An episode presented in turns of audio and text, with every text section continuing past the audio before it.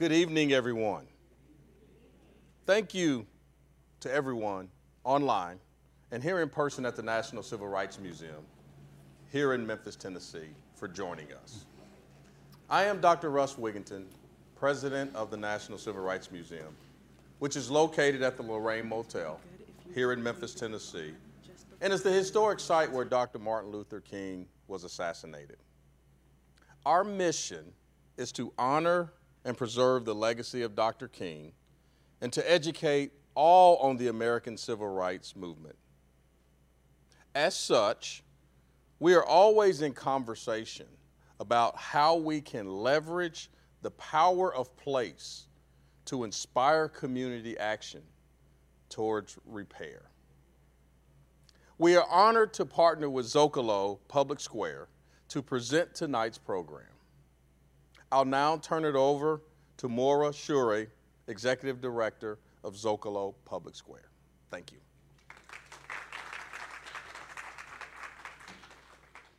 Thank you, Dr. Wigginton. Hello, everyone. I'm Moira Shourie, Executive Director of Zocalo Public Square and Arizona State University Media Enterprise. At Zocalo, our mission is to connect people to ideas and to each other. Everything we do is free, and everyone is welcome. We publish original writing and present conversations like this one. You can find us at zocalopublicsquare.org on podcast platforms and YouTube. So please subscribe to our latest programs. We were founded in 2003, and we are now celebrating our 20th year. Zocalo is based in Los Angeles, and we are very excited to be here in Memphis for tonight's program. It's an honor to have the National Civil Rights Museum as our host and co presenter. Tonight, we present the third program in our two year event and editorial series How Should Societies Remember Their Sins? This is supported by the Mellon Foundation.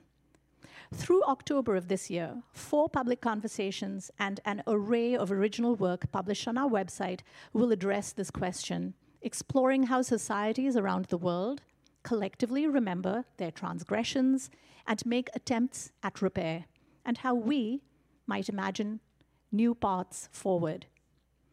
To continue this, this conversation and this series by asking the question tonight why isn't remembering enough to repair? I'm pleased to introduce our moderator, William Sturkey. William is a historian at the University of Pennsylvania who specializes in the history of race in the American South. He is the author of Hattiesburg, an American city in black and white, winner of the 2020 Zocalo Book Prize. He is our guide not only for this conversation, but for the other programs in our series as well. Over to you, William. Come up.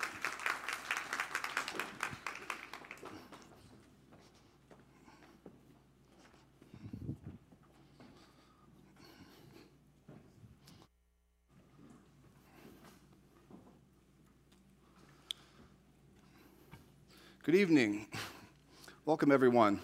Uh, my name is William Sturkey. I'm an author and historian and associate professor of history at the University of Pennsylvania. Um, it's an honor to be hosting this conversation with Zocalo at the National Civil Rights Museum, and I'm pleased to introduce our guest for the evening. Starting with my immediate left, we have Dr. Andre E. Johnson, who is a professor of communication at the University of Memphis. He is also a visiting scholar at Memphis Theological Seminary and an Andrew Mellon Just Transformation satellite partner with the Center for Black Digital Research at Penn State University. Johnson's research examines the intersection of rhetoric, race, and religion, and he teaches courses in African American public address, religious communication, race and religion, and social movements. His forthcoming book with Amanda Nell Edgar, The Summer of 2020 George Floyd and the Resurgence of Black Lives Matter, will be published next spring. Um, to his left is Ken Lum. Excuse me. To, to uh, Dr. Johnson's left is Ken Lum, an artist with an extensive international exhibition record that includes Documenta, the Venice Biennale, uh, Shanghai Biennale, and the Whitney Biennial. Lum is the co founder and senior curatorial advisor to Monument Lab, a public art and history think tank. He is a prolific writer with numerous essays and reviews in, in academic and non academic publications. Lum has realized numerous permanent public art commissions and has a curatorial record that includes co curating Shanghai Modern, Sharjah Biennale, Sharjah, United Arab Emirates, and Monument Lab. Creative Speculations for Philadelphia. A longtime professor, he is the chair of fine arts at the University of Pennsylvania's Weitzman School of Design in Philadelphia.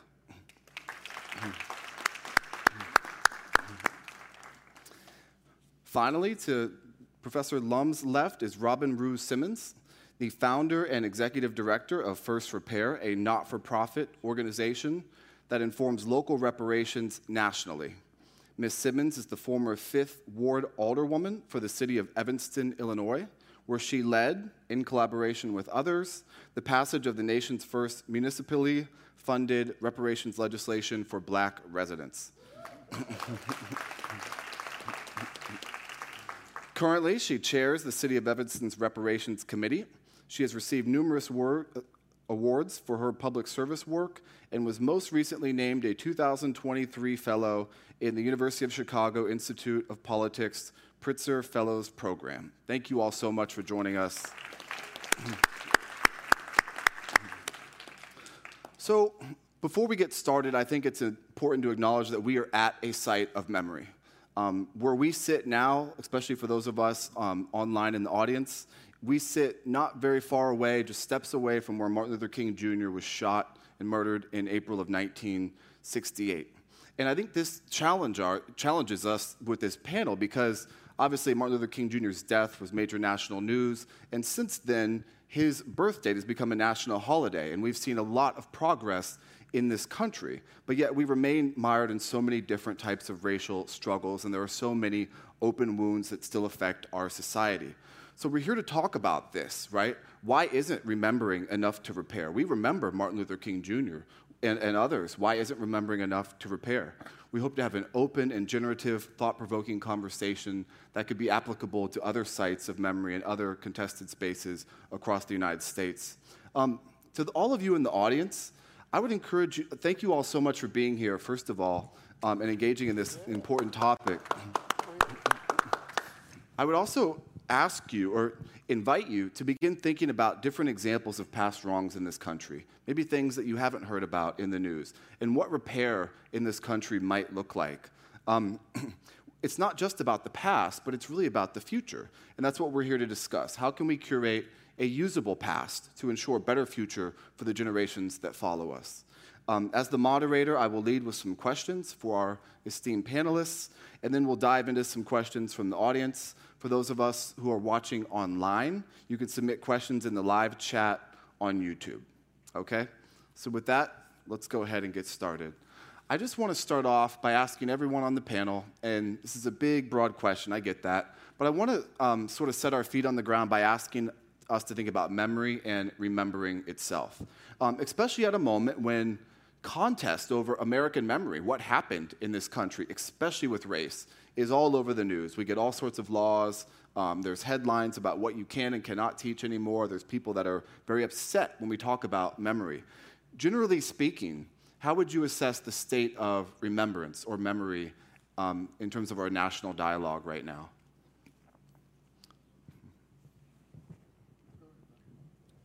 I think memory is um, highly fractured right now, and, and that there's no consensus in terms of in terms of uh, even what how history unfolded and how history should even be written about, and so on. Uh, I think that's a good thing in a way because uh, history has been, you know, history is writ- written by those in, with power over the subjugated, and and now the subjugated are saying, you know, we have lived experience in terms of that history that you write about and uh, that is unacknowledged for too long. So we're in this kind of moment where there, there's a tr- transition going on. It's still co- highly contested, but I think it's a very fraught moment, and I think that's as painful as that is. I think that's a good thing. Mm. So I um, completely agree, uh, but I would like to add that I think we are becoming more aware and remembering and acknowledging, and that is what is um, allowing the momentum that we're seeing in the reparations movement right now because of the um, great journalism and arts where we are um, being educated on our history. So I believe that the work that we're doing on reparations really is an action plan to um, remembrance and memory. And um, I'm encouraged, although we have so much to be discouraged about what we see happening um, in school systems and um, in the legislature. Um, I do believe it is evidence that we are pushing the needle and we are making progress. And so I will remain encouraged and hopeful. Yeah, and I just, well, I want to start off by just thanking all of you for coming out tonight and, and uh, Zocalo and the Civil Rights um, Museum for hosting us here tonight. Uh, and I'm just going to be a good rhetorician and come right in the middle and, and, and, and, agree with uh, both of my co-panelists here. I do believe that there is momentum, there's definitely momentum, but I'm also with you as you know, it's fractured, and that's the problem because I do think, and this is just me, I really think that folk actually know what they're doing. They understand the history, they understand the strategies behind that, and they're just looking, a lot of them are looking at what their foreparents did and duplicating it. And so, if I understand the history, it is not now me misremembering or me not knowing. It is me now actually actively trying to resist the history in order for us to talk about what we want to talk about. How do we move from remembering to repair? And if we cannot um, come to grips with the history, whatever it is, if we cannot come to grips with it, or if we actively uh, refuse to accept it and live in it, it's going to be very hard to move forward in any direction. We will always be right here just spinning our wheels like we are in some deep mud. So um, I think that people are looking at the reparations movement and they're sitting home right now trying to figure out how can I hinder that. And, but instead of accepting it as legitimate as something wholly acceptable and good and that we can build on, people are trying to push back against that. And I think that's what's going on right now. And and I, I guess I was uh, I get an opportunity to say a little bit more about this. That we in here must begin to govern ourselves to that reality. And I still think that we are not there yet. Mm. Can I just add something sure. to that? I, I, largely agree. I guess where I would put some nuance is I think of um, you know or- Orwell's saying yeah. about uh, you know the the past. Um, who controls the past controls the um, the future, and who controls the present controls the past. That's just a, a, complicated Orwellian way of saying that you know the present is what we we can determine both the past and, and the future. And the only people who don't understand, or let's say the people who do understand, in terms of the ones you're referring to as being pushing back, are the p- people in power. They understand the kind of systemic racism that's built into the system because they want to maintain that privilege. And then the only the other people that also understand that are the people who feel that po- power over them, mm-hmm. right? But there's a great center of mass of people who are they it's like the system itself is produces a kind of opacity in terms of people's consciousness that they are actually part of this right. system, right? And they are kind of in the middle, right? And I think that middle group, and I don't mean middle like somehow they're compromised or anything like that, but that group is having a bit of an awakening. So it's a bit of an encouraging right? But it's certainly insufficient. Mm-hmm. Thank you. I'm going to ask a, a tricky follow up about the United States of America. So, the, the title of this entire Zocalo series is How Should Societies Remember Their Sins?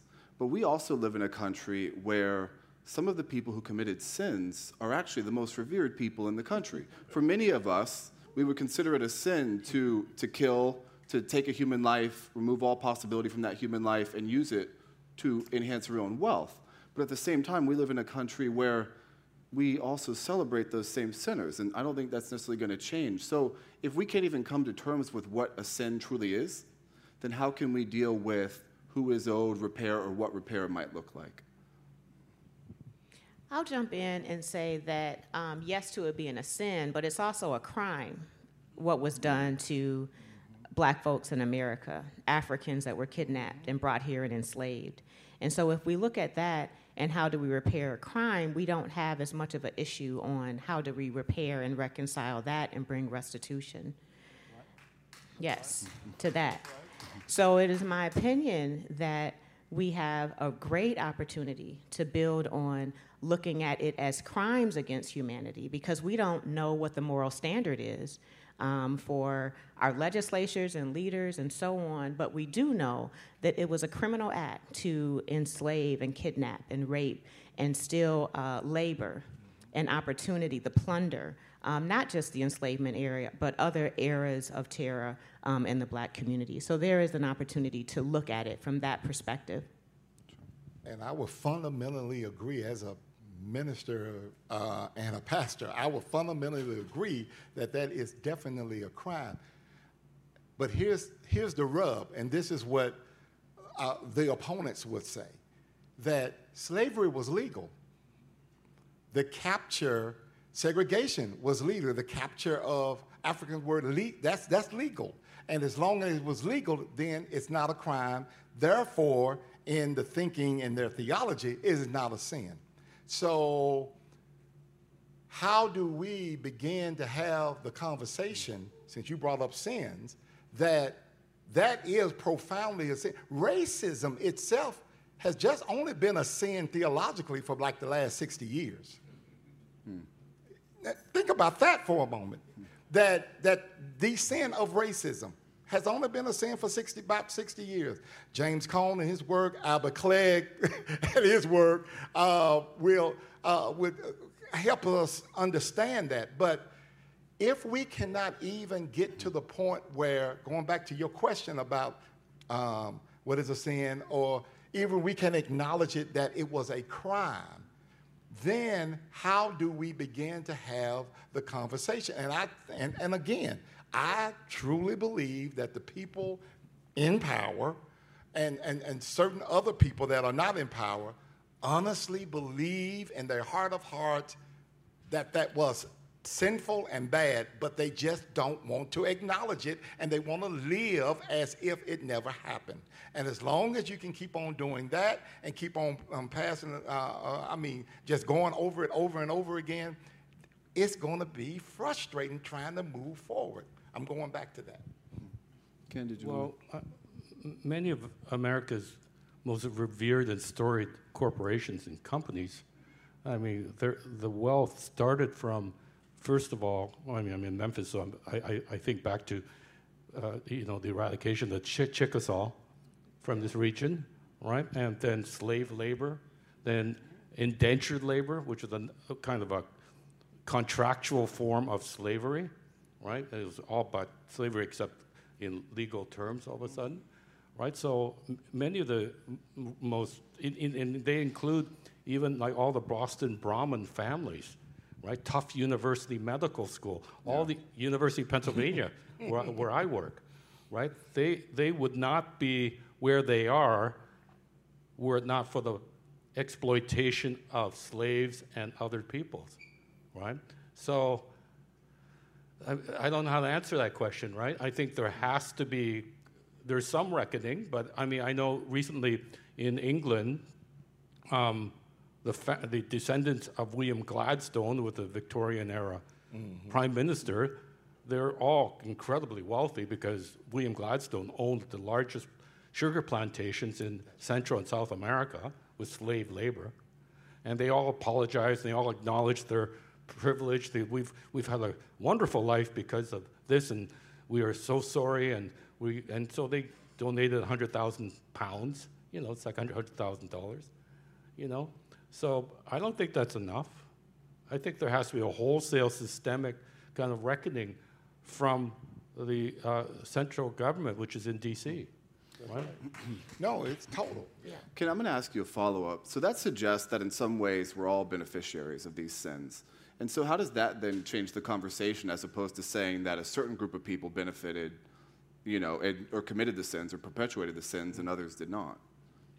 I think, I think there's never a clean solution, but I do think, uh, first of all, not everyone benefited equally. Sure. Some benefited much more than others. Some continue to benefit, right? Some continue to have not, you know, more modern, let's say, but systemically racist uh, procedures still built into their culture, and it continues, right? So I think nowadays, I would say many um, many companies are trying to reconcile with that, but, they, but it, se- it seems almost as though they don't have the tools, the language tools or whatever tools, the critical tools, Sure. right? And I think one way to of addressing that is maybe to provide people with the critical tools to be able to think independently, to have some skepticism in terms of what they've been taught and what they've been uh, led to believe. Okay. That would be a starting point. Robin, I just want to add, um, so to the point that um, it's debatable on if it were a crime and therefore it's not a sin because it. So I have to really shout out the interfaith community for being the lead partner in um, advancing reparations. Yes, to that. My values are rooted in the AME Church. And through our interfaith community, between the Christians, Catholic, our um, Jewish brothers and sisters, Buddhists, and so on, Muslim, there's not one text that isn't rooted in repair, restitution, redemption, forgiveness, and so on. Um, so for it not to be um, considered a sin, for it not to be acknowledged as such, um, is clearly uh, the manipulation of people in power, you know, looking to keep black people oppressed and maintain their privilege and so on. But I do want to at least um, take away that it has been the interfaith community um, in our city, uh, Beth Emet Synagogue, Second Baptist Church, many others, that have been the key leading force in educating the community on why reparations, as well as tangibly supporting it, just within a several month period, raising an additional million dollars to be a companion to what's happening at a government level in Evanston. Let me move us forward by asking about who we who who needs repair, who deserves more opportunities in in the wake of the sins that were committed in our society. And so, oftentimes, if you bring up a term like reparations or anything like that, um, people who resist that will say, "Well, you know, my ancestors faced disadvantages too." Be it some sort of ethnic group or whatever. And if we think really broadly, I mean, any of our mothers or grandmothers, you can make the exact same argument that virtually every single person in this country had an ancestor who faced some sort of disadvantage. And so, how do we measure that exactly? How do we identify and target the groups that where where repair is really needed? E- even before we get into the details of what that repair looks like, how do we make sure we hone in on the most appropriate populations? Well, measuring it is one thing, but who is uh, due reparations? Only when we get to the discussion of Black America do we have to talk about, well, also this group is due reparations, and that group is due reparations, and so on. Reparations is not exclusive to any community. We have seen the Japanese community receive reparations for internment. We have seen the Jewish community receive reparations for Holocaust. We have seen 9 11 survivors and their families receive reparations Yeah. for, for that terrorism. But when we get to discussing repair and justice and liberation of black people, we have to get into who else is due Yeah. who else is due.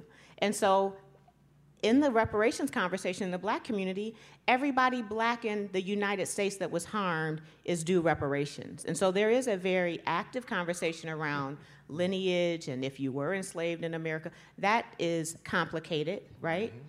Uh, but if you were harmed in America by this government, then you are due reparations. And we're seeing activity and momentum at a local level. And we do hope that it is a local to national movement and that ultimately we will see a federal bill for reparations. That's right. And I would just add this whoever the law said could not do, that's who should get it. Okay. I mean, that, I mean, because all of that was total. It was just total. And people who would be considered African American, Negro, colored, whatever you want to say, during the time, they should get it. I mean, that's it, because this was a legal government ran this, did this, provided for certain people, did not provide for others. And that's the point. When we bought it out, what is it in the law that said that I, somebody that looked like me, could not do or move or go here or do that? That's who should get it. Because that is how wealth in this country gets passed down. If I could not, the 1866 massacre was held, was right here in Memphis, Tennessee. Burned down every black establishment, every house, every church, every school, every business, right here in South not too far from here. And those folk had to start all over again, and many of their descendants did not have anything passed down to them. And it kept going in perpetuity until we get to today. That group of people should have reparations, and all people who good, did not get due uh, process of the law should get reparations because it was baked in the law. Well, I support reparations, but I think it, I prefer to speak about repair as a kind of maybe antecedent step right? And I think you asked a question about those quantitative. How do you measure this? I think there's lots of just basic statistics that tell you, you know, who was not able to uh, bestow assets to the next generation, right? I mean, that's the greatest kind of, one of the greatest sins in America today, the kind of social immobility, right? And it's obscured by the myth that there's immense social mobility when there's not. There's social mobility in terms of people losing jobs and they have to move somewhere. There's a kind of physical, geographical mobility, but there's no social mobility in terms of people actually moving to a better station in life, mm. right? That's, that, so that's a gigantic myth that needs to be demystified, actually, mm-hmm. right? So wh- which areas have been, I've seen d- persistent disinvestment going back centuries, right? Uh, what about uh, like I was talking to someone earlier about the St. Louis Arch. Who was actually evicted when they, when they built up the arch? Who were actually evict, evicted when they ex- decided to expand Central Park? Who were evicted when they decided to extend the Moses Expressway or any of these, the innumerable um, urban renewal projects? It was always the poor people, black people, brown skinned people. Yes always, right? So statistically, all of that is available uh, as quantitative metrics in abundance. So let me ask you this what if we can hope and dream for just a second? Um, I'm not going to ask you to fix everything, but if you had your druthers 10, 15, 20 years from now, um, what are the most element, important elements of repair in our society? What would that actually look like? Well, I, I do this work full time every day, mm-hmm. and I have the great privilege to go into communities across the nation and even internationally to ask that question so that black communities can begin to prescribe what repair looks like to them, being that the black community should really lead in, in that, thinking about um, reparations. And I'll tell you what happens. Every community lands on a long, comprehensive list of repair. There's a lot of talk about cash benefit, how do we figure out the amount of the check, and so on. But if you actually get into the neighborhoods, black folks want access to education, health care, housing, long list, cash, yes, as well. Um, and you know, many of us in the movement really look at the international law standard for reparations, which includes five components cessation and guarantee of non repetition. And so we are looking for policy reform. We are looking for anti black laws to be addressed, reformed, changed. Even the anti blackness that's baked into our current policy today that looks like zoning and other things like that. We're looking for that to be addressed. Restitution and compensation are what we most often hear about a cash benefit, a check, some sort of tangible redress. But satisfaction, that's going to be the acknowledgement, the apology, monuments, education, and so on. We're hearing that black communities want that. And then rehabilitation. Um, how do you uh, repair our health? The trauma that we experience every day as just being black in America, the trauma that we have inherited through transgenerational epigenetics and so on.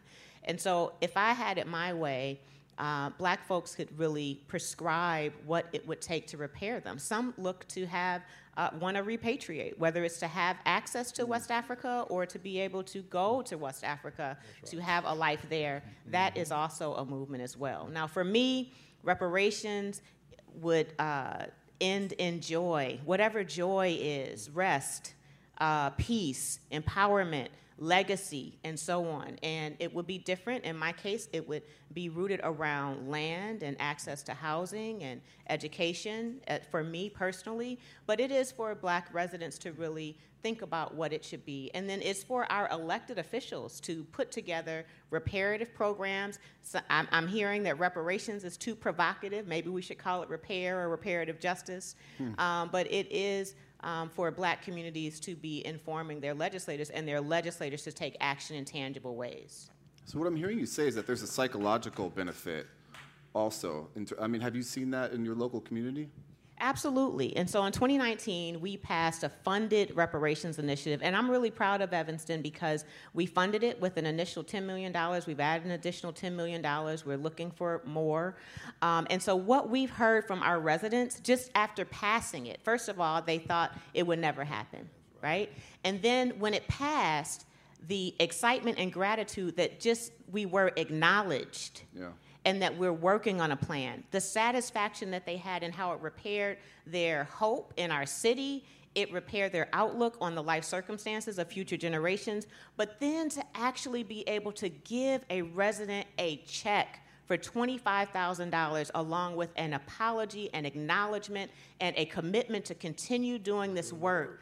What we hear from them I cannot get into right now because I still can't get through it without crying. I'll mm. tell you how emotional it is to hear from a elder black resident because that's who's receiving benefits first on how they are going to be transitioning out of this life hopeful for what's going to happen and how it is uplifting them. They're feeling a sense of place and ownership and community and so on. I get the great honor on this Friday to acknowledge another about 50 residents who have received reparations um, with a dinner and it has been incredible. So, even taking that first step, if you can't figure out how to fund it yet, take the first step in acknowledging uh, the harm and committing to tangible repair. It's a complicated process, but the step makes all the difference in repairing your community. Mm. That's right. Well, um, we live in a capitalist society, but America has a particular, American capitalism has a particular character and that character is to render everything, I'm, I'm talking about everything, mm-hmm. transactional. Everything is transactional. Mm-hmm. And I started thinking when, before coming here, what would, what would be the anathema or the opposite, let's say, the antipode of um, American transactional capitalism? It would be the gift economy, which was the basis for many economies around the world, mm-hmm. right? And they were often matriarchal as well, right? But that is actually anathema to the system. It's, a, it's seen as a threat to, to the system because there's too much privilege built in to the few here, and they'll do anything to stop that, right? When, when Robin speaks about you know, local groups and so on, that's, that's like gifting, right? And I think repair reparations is, should be seen in a positive light as opposed to a transactional light.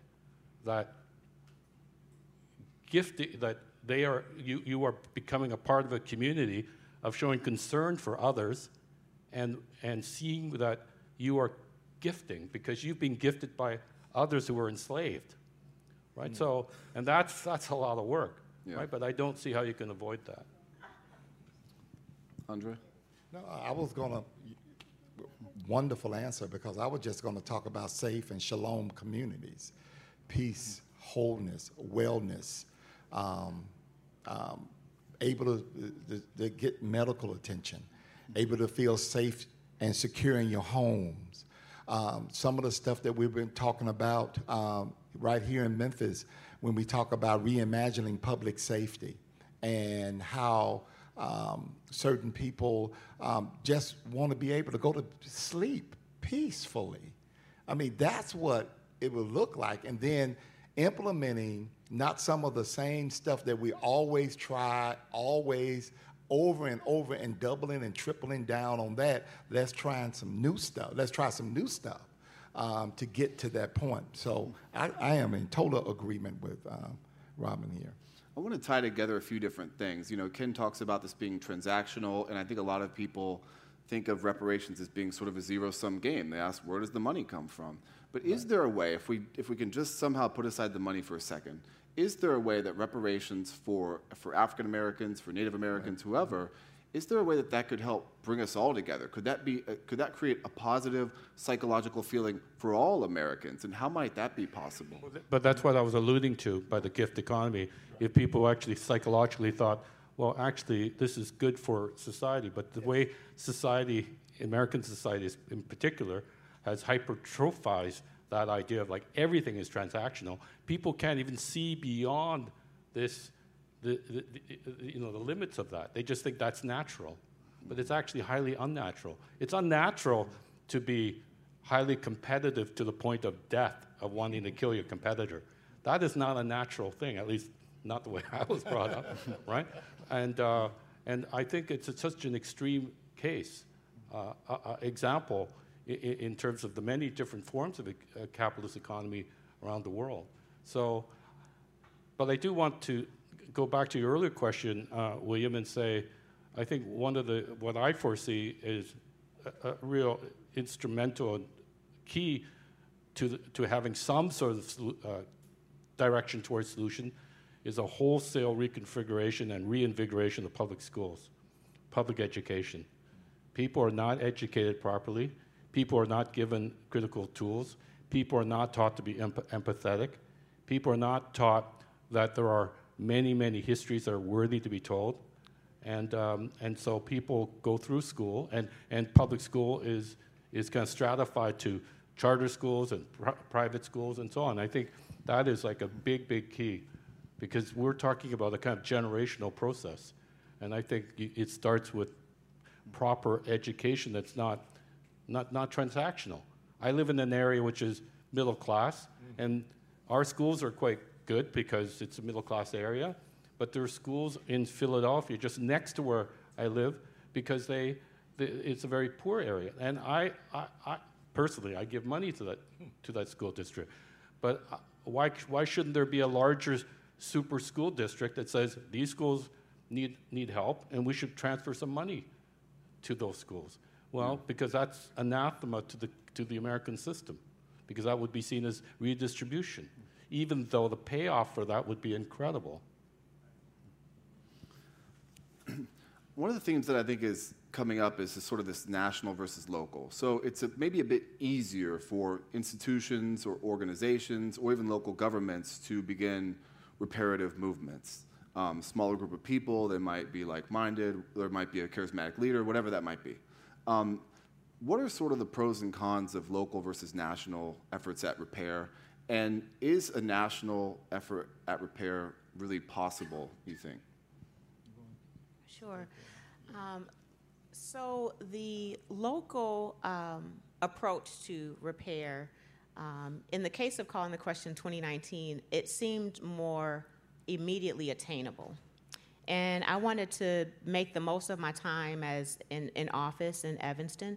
Um, and I think that we all, if we all just mind our business and do our work within the institutions and cities and things that we lead, then we hold ourselves accountable first and so, as I was becoming more aware of the national reparations conversation, I would say I was first inspired by Coates' article, The Case. Um, I thought, well, what am I doing in my own city? So I'm upset at my Congress that they haven't passed a reparations initiative, but we have anti black history right here in Evanston. And how can we address that? And how can the next city address it? And how can the institutions in town address their anti blackness? Northwestern University, our school system, our medical systems, and so on. And so I think that the, I know that the hyper local approach is more attainable. It makes more sense to more people because when you get into the debate about how do you address slavery because it was so far away and that sort of thing, it's more attainable and we can implement. And I do believe at a national level, it will take more local initiatives, more institutions saying yes to reparations. It's going to take more heart and mind work for us to get there. I believe we're a long way away um, in this in this government, but a local to national approach is how most transformative federal policy happens. School desegregation, you look at ban the box, marriage equality, cannabis now, a national discussion where it's been at a state level. And I believe that's how we will get to uh, national repair. Going to be far more complicated, but we could get closer to full repair at a national level because the this country has a capacity where our localities are limited in what we could do. $25,000, if that were it, yes, it would feel transactional. But it is a first step, one that is given with an acknowledgement that it is a first step and we're looking to do more. That more should be a state, a county, and a federal initiative for reparations. Well, I think you need to have a good, forward thinking, progressive government on the federal level, first of all, right? Yeah, right. And let's just say that happens. One of the things, no, but let's just say that happens, right? Right. And let's just say that the local level, local is, po- uh, is political, and, Mm-hmm. I, and I believe there's lots percolating at the local level.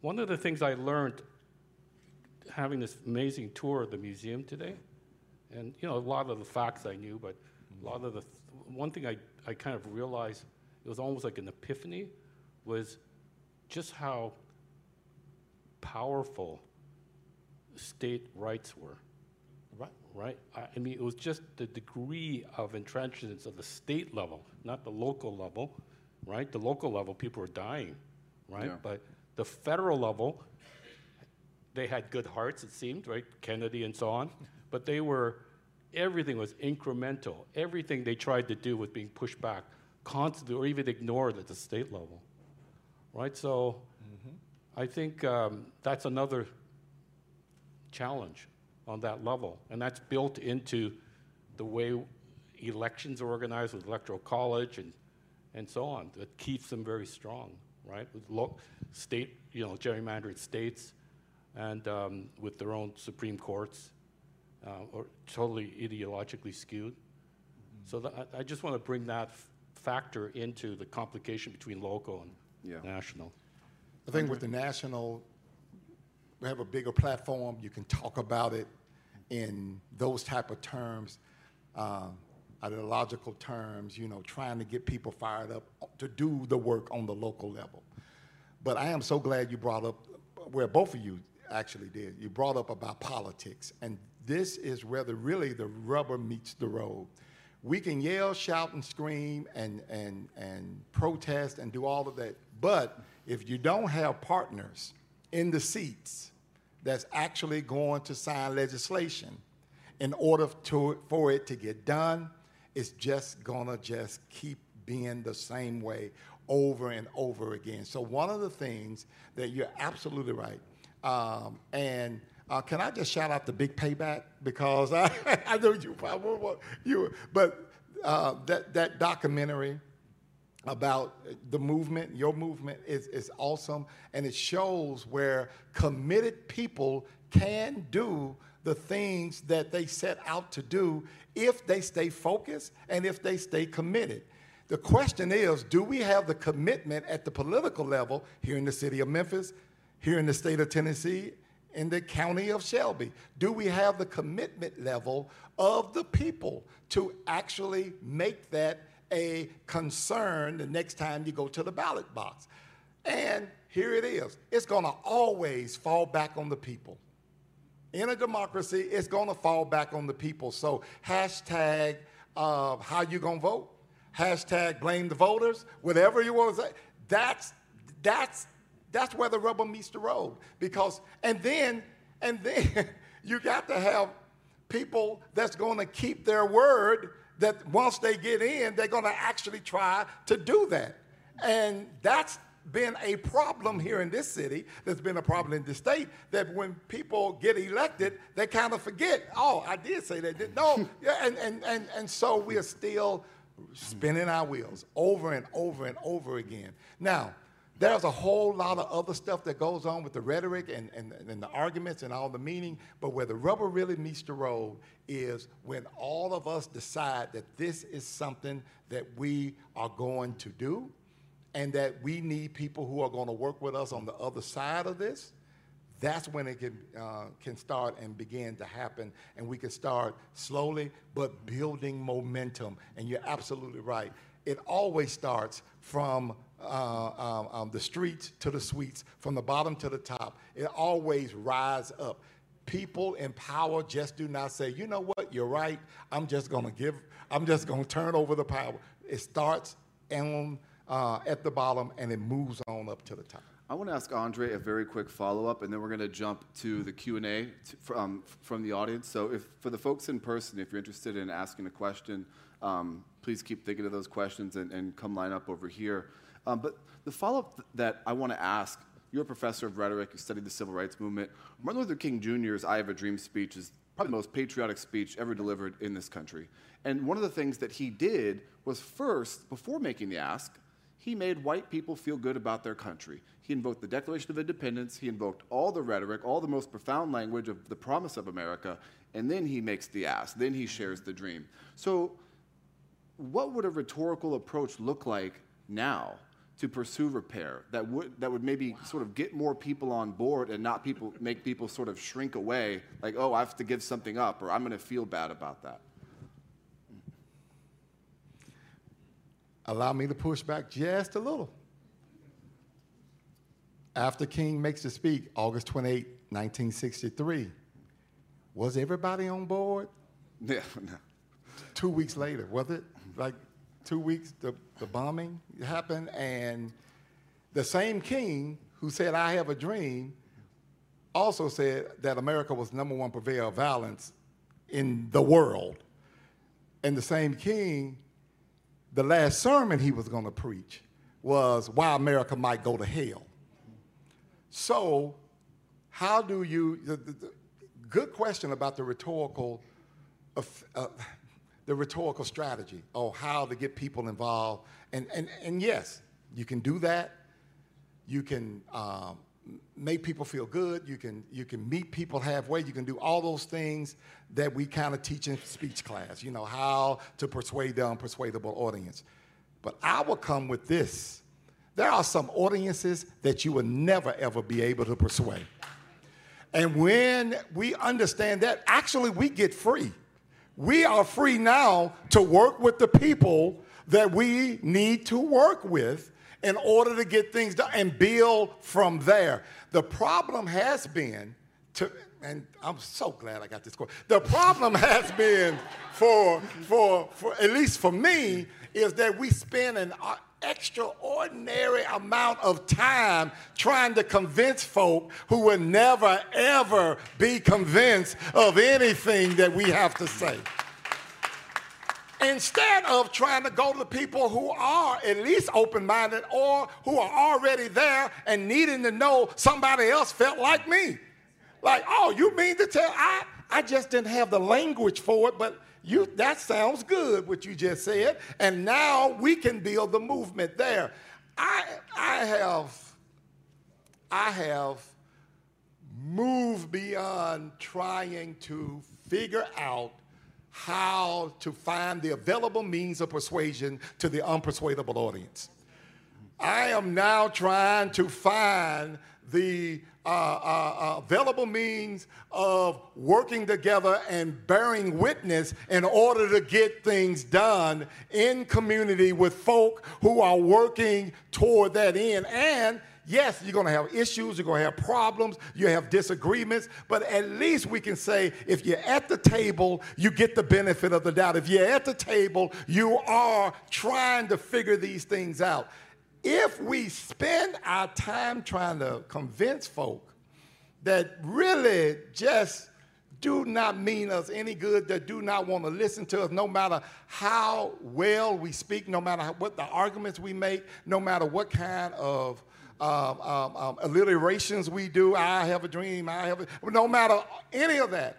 If we waste our time on that, we're wasting precious time, and there are people still hurting, and we need to be with them. We're going to go ahead and jump to questions. Yes. We have our first question. Say your name. Um, my name is Brianna. Um, I do have a question for. Well, first, let me say this was a really insightful conversation, and um, my question is for Robin. Um, it's kind of twofold. Um, you mentioned um, twenty-five thousand dollar checks. How exactly is that funded? Is it taxpayer funded, or is it people making donations? And um, does your movement incorporate um, many of the work done by scholars like William Darity and um, groups like the ADOS movement? Thank you. Um, thank you for the question. Thank you for being here. Um, so our our reparations is funded by um, initially it was recreational cannabis sales tax. So when we were passing our legislation, the state of Illinois was also passing recreational cannabis sales tax. So we were able to, without actually any debate, it was unanimous support on that. Um, use that sales tax before it was earmarked for anything else. Now, there will be a lot of debate if we had to take it from parks or pensions or whatever else. So that's the first way that it's funded.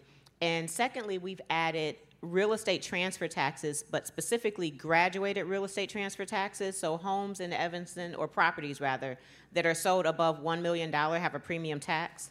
And so that extra tax goes to, additional tax goes to reparations.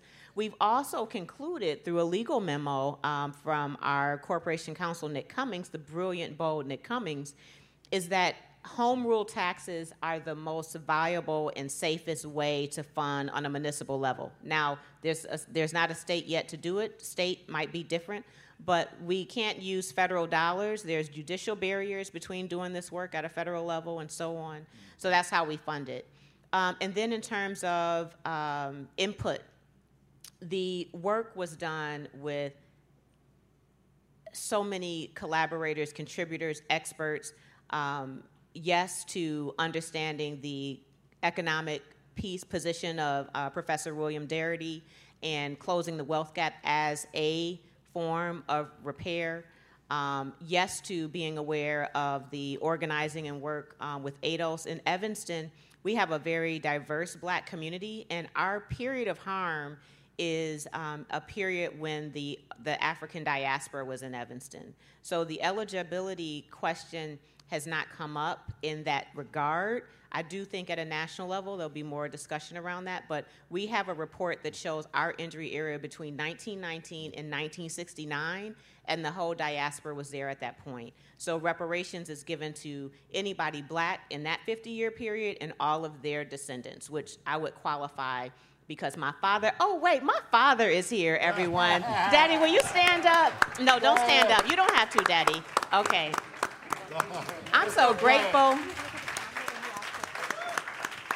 I'm so grateful. My father, he spends at least a week, sometimes um, two, with me and my children every summer. He's done this for years, and we're on the end of our um, 2023 visit, and he's here with me going back home to Chattanooga where he retired to fish every day. So I love you, Daddy. Okay. We have another question. Yeah, uh, did you follow Randall Robinson's uh, format when you started your reparations?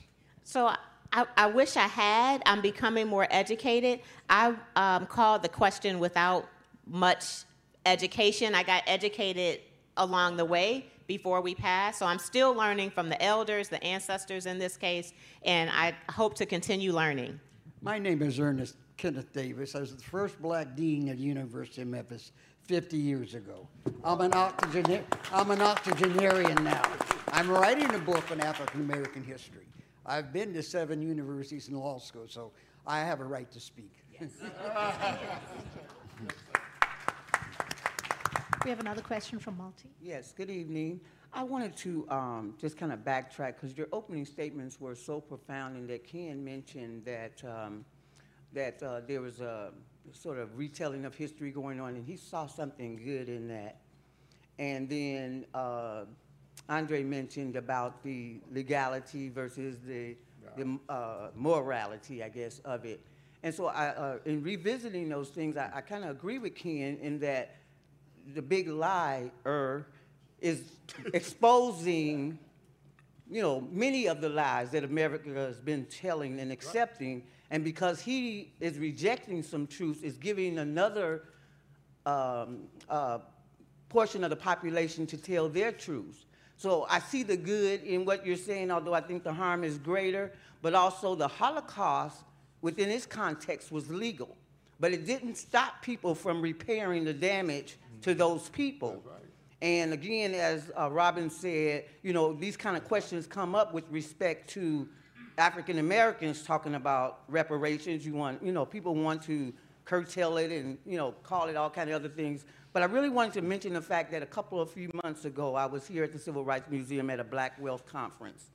And the company Wells Fargo had uh, sponsored this. And, you know, those of us who study the history, we know Wells Fargo's history, but they were doing this beautiful philanthropic thing at the Civil Rights Museum. And I appreciate, you know, building black wealth in that 10% population area, but in South Memphis and in North Memphis and the south side of Chicago where I'm from, that don't get to the people who need it. And so I am really um, impressed and grateful for the work that Robin has done because having done that work in Evanston, in that suburb of Chicago, where there's a po- smaller population, where people saw that they could do something, it inspired us and gave us hope and gives us hope all over the country in these areas where interstates took black people's land and all of these things went on and, and, and in many ways are still going on. And so I really, really, really just want to shout you out. That's why I got up here. because doing the work makes a difference. And before reparations was a popular or paid for or commissioned kind of subject, those like Kamm Howard, who I believe you work with in Chicago. Absolutely. Yeah, you know, regular people were doing this work and talking this and feeling all uncomfortable because people were like, why are you talking about reparations? You, you, you want something you ain't worked for. Ooh, especially down south. They don't want to, you know, a lot of people who need reparations in, in, in communities like the, the South Memphis won't receive it because people in other parts of Memphis believe that they're not worthy of it. And it kind of, you know, pisses me off because you got yours, but these people are never going to be repaired by black middle, uh, middle class conferences.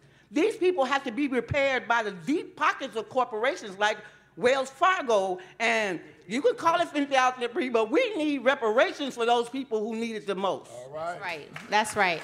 And so I know That's it right. wasn't a question, but I just have to um, let you know that I love you. I appreciate the love and um, the acknowledgement. And that uh, yes, this movement was largely volunteer on the on the backs and the sweat and the sacrifice of Black folks. And in the last few years, um, the philanthropic community has begun funding the work, so that is progress that we can actually do this work now with some resources. And that also, you're right, um, it ha- Evanston has inspired um, a national movement, and so in Evanston, it was it, we were alone in 2019.